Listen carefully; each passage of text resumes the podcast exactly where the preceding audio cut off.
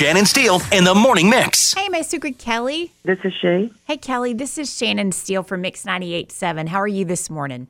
I'm fine, Shannon. How are you? I'm doing really well. I hope you have a minute and I won't take long. Huh? I just wanted to tell you that you won $100 with our Dump the No, I Pup did not. contest. I did. Yeah, you, you so Is this did. Shannon on the t- on the t- on the radio? Yeah. Oh, Shannon, Hey. hey! you are the sweetest thing on the radio. Thank you so much. I bet you're just saying that because I'm giving you money.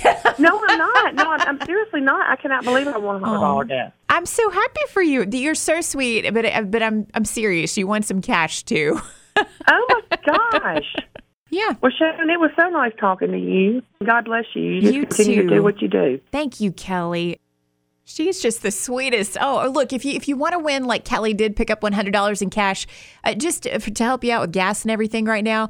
Just text the word gas to 995-0987 and get all registered to win from Mix 98.7, a place to call home. Probably have a lot of memories tied up in going to church and sitting in a certain pew with family members.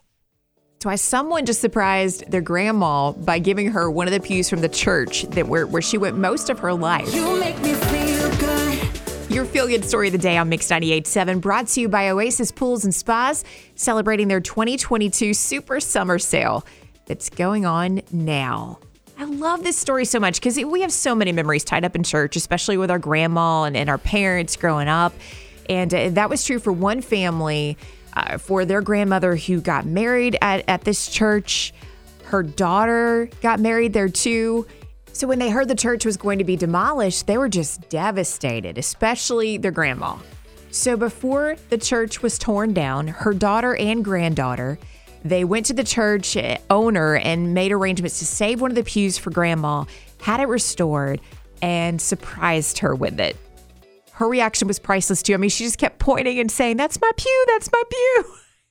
so excited to have that treasure in her home and they can sit together in the pew anytime they want to now i love that mistakes you made when you were young this woman got a random guy's name tattooed on her backside a, a decade ago when she was in her 20s and now she's trying to find him I think most of us can agree we made some pretty poor choices uh, when we were very young and uh, and probably drank a little bit more.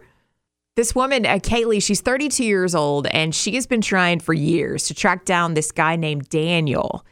Daniel Ford. And she only knows his name because 10 years ago, she went out, met him at a bar, got drunk, and his name was tattooed on her backside that night. And she did it, uh, you know, as, as a part of a bet and a dare, and she followed through and got the tattoo. I just, and she, she, you know, and she's wondered ever since, like, well, I wonder whatever happened to Daniel because she thinks of him often, you know. when she looks in the mirror and catches a glimpse of that tattoo.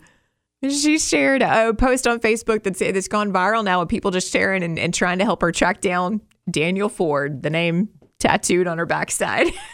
no luck yet, but uh, hopefully they find each other. Maybe there's a, an unexpected love story in the making there.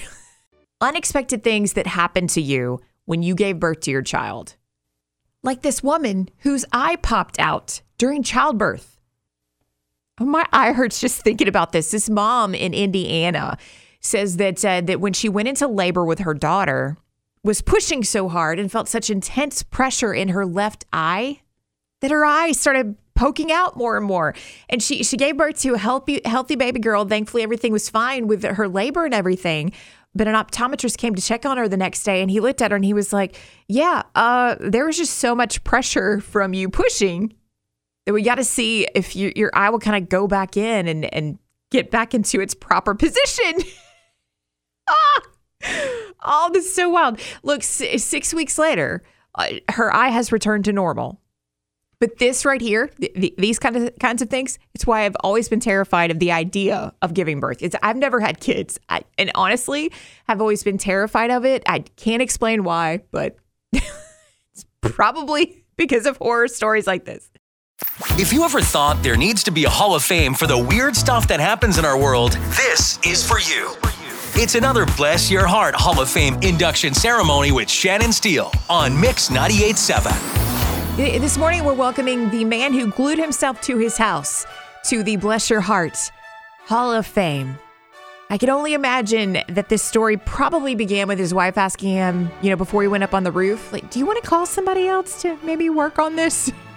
But this guy in Germany, he was retarring the roof of his house and he slipped and he became glued to the house. So rescuers had to come and free him, and, and basically it took forever because they had to, to just slowly pry him bit by bit from the, the hot, gooey mess on the top of the roof. I mean, come on. Could you imagine your neighbors watching that happen and how mortifying it had to be? And you know, the whole time his wife is like, told you to call somebody. so, to the man who glued himself to his house, welcome, my friend. Welcome to the Bless Your Hearts Hall of Fame. Coworkers. You know, if, if you're lucky, you have one really good work friend. But the cost of that is that you always have at least one annoying coworker. you know, they ask people about th- their coworkers and the the stuff about them that could get on their nerves and annoy them a little bit, made them consider quitting even.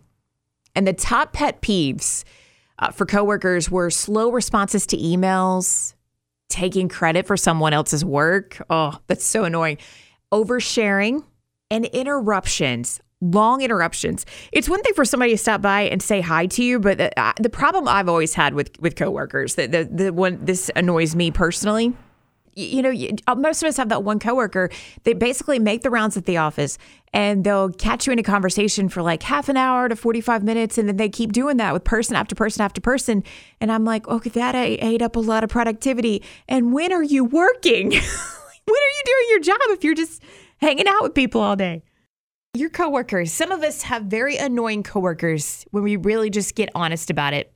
Because sometimes some people lack some self awareness and they don't realize that what they're doing can be inconsiderate. So, what are, what are some of the worst offenses that you've experienced with coworkers at the office? This was at my first position at the company I work for, and I mean it's it's a very formal setting, so it was a little bit disturbing that I had um, this cubicle neighbor that would clip his toenails by putting his feet on top of his desk and just clipping away.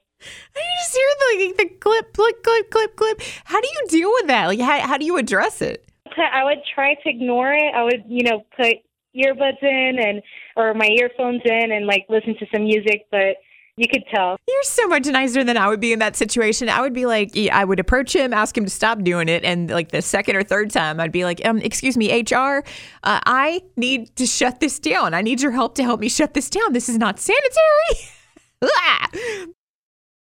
995-0987 to share your story this morning. What what annoying thing has your coworker done that's just driven you over the edge? I had a coworker that would call his wife and talk in a baby voice, make me cringe.